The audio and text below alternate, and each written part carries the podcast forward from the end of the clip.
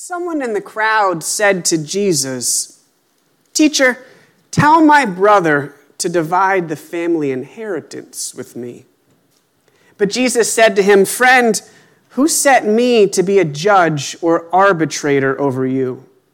And he said to them, Take care, be on your guard against all kinds of greed, for one's life does not consist in the abundance of possessions. Then he told them a parable. He said, The land of a rich man produced abundantly. And he thought to himself, What should I do? For I have no place to store my crops. Then he said, Ah, I will do this. I will pull down my barns and I'll build larger ones, and there I'll store all my grain and my goods. And I will say to my soul, Soul, you have ample goods laid up for many years. Relax eat, drink, and be merry.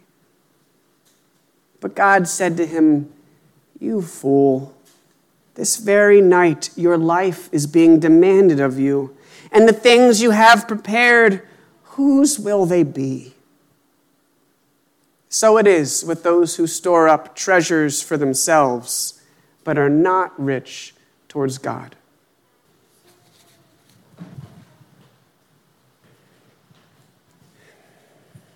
Within all of us, there is a constant battle between our desire for more and our satisfaction with what we have. Based on what we know about Jewish law and, and Jewish inheritance law, the man who asked Jesus to make his brother split the inheritance was most likely the younger brother. And he wasn't asking because he'd been left with nothing or robbed of what was rightfully his. He was asking because he wanted more. He wanted more, even if it left his own brother with less. And so he came to Jesus to get permission, to get a religious leader to sign off and justify his greedy motives and actions. Now, if you notice, this is the second time in recent weeks that we've seen people try to pull Jesus into their drama. Two weeks ago, if you remember, Martha was angry at her sister and tried to get Jesus to pick a side. And now it's happening again. Once again, a, a, sibling has misplaced priorities and tries to rope Jesus in. And you can tell that Jesus is frustrated because he basically says to the guy, Why is this my job?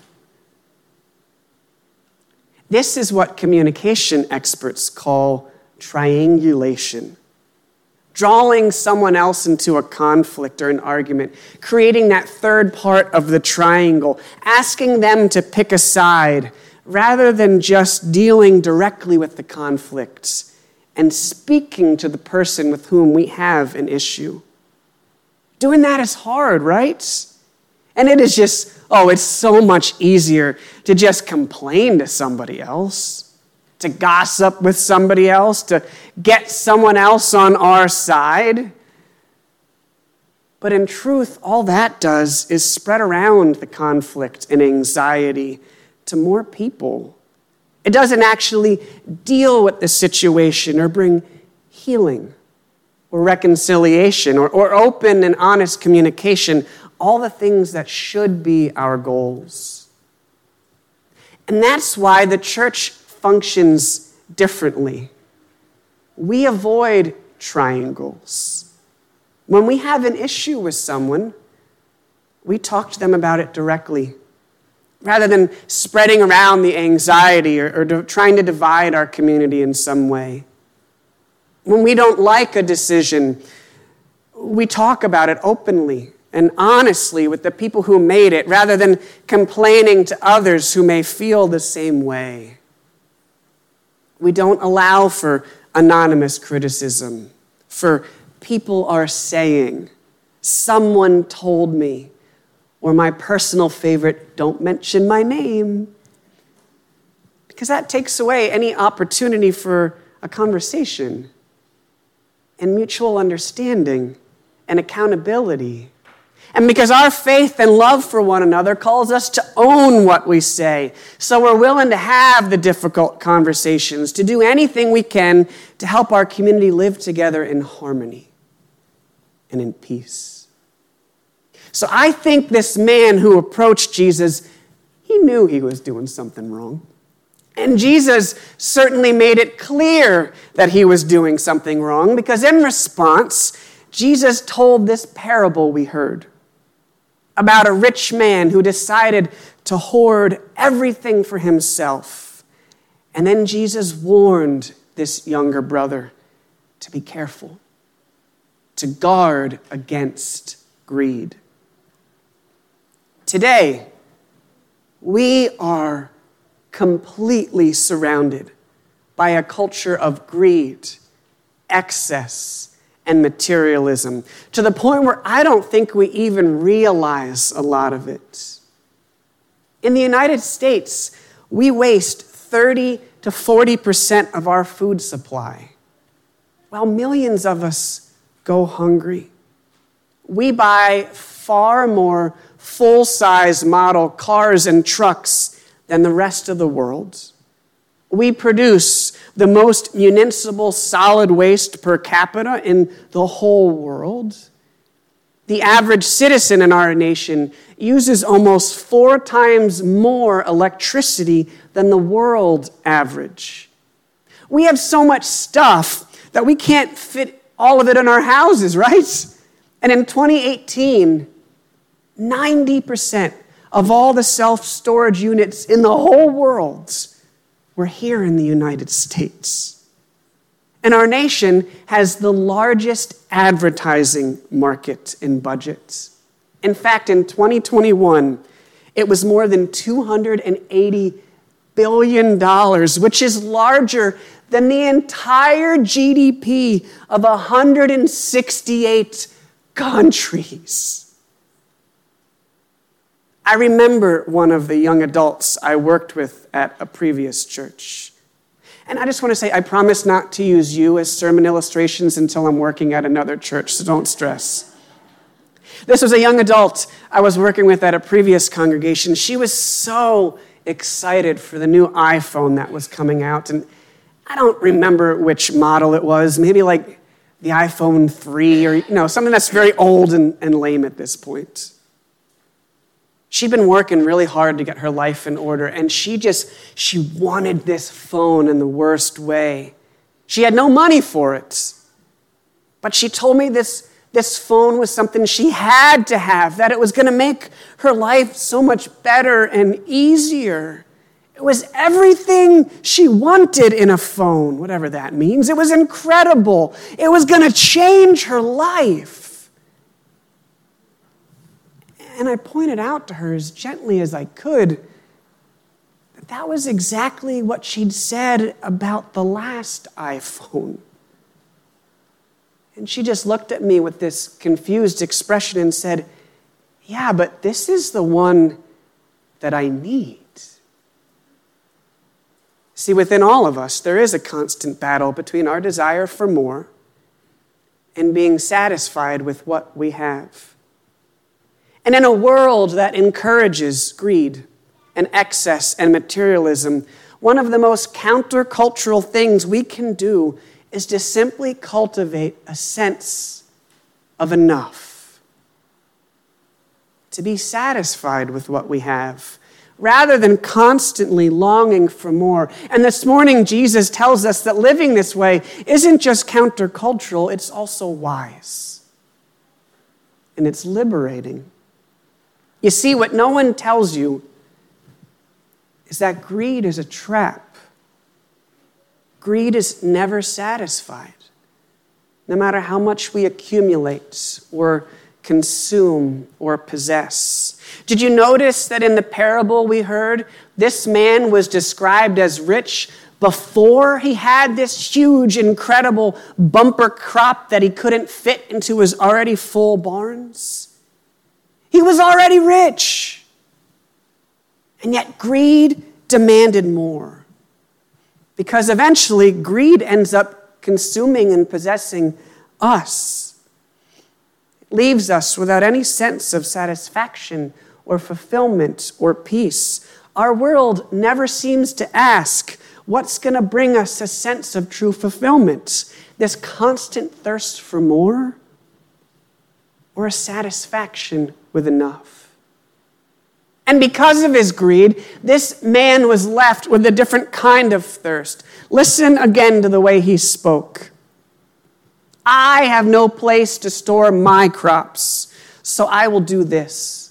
I will pull down my barns and build larger barns, and there I will store my grains and my goods, and I will say to my soul, Relax, eat, drink, be merry.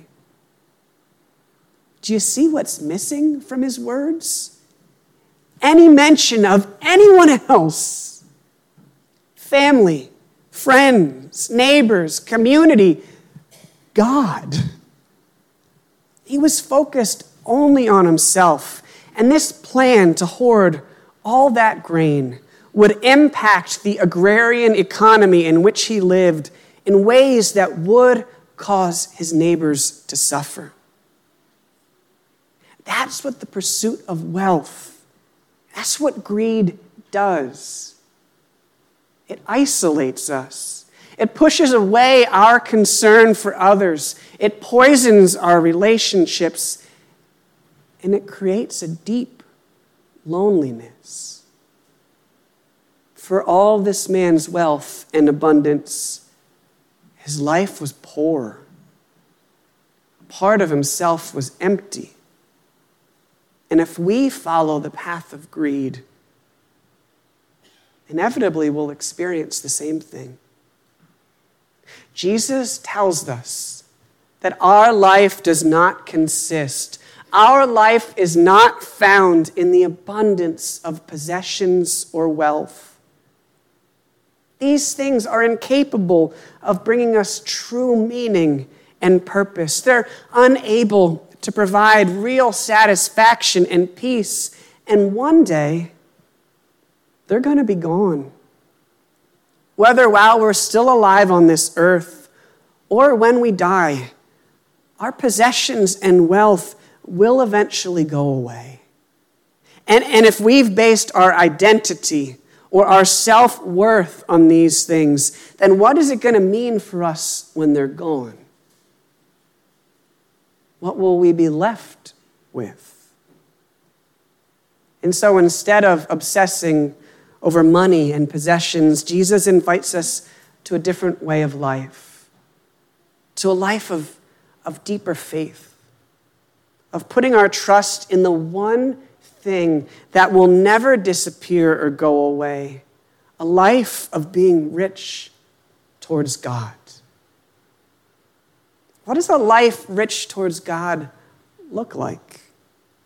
It means investing, investing in our relationship with God, using our time and energy to, to strengthen our connection with God. It means living with an awareness towards others and their needs and recognizing that everything we have is, has been given to us as a, a sort of sacred trust and is meant to be used to love and serve others. It means trusting in God's promise to daily provide for us rather than hoarding things out of fear. Here's how Debie Thomas, one of my favorite authors and theologians, put it.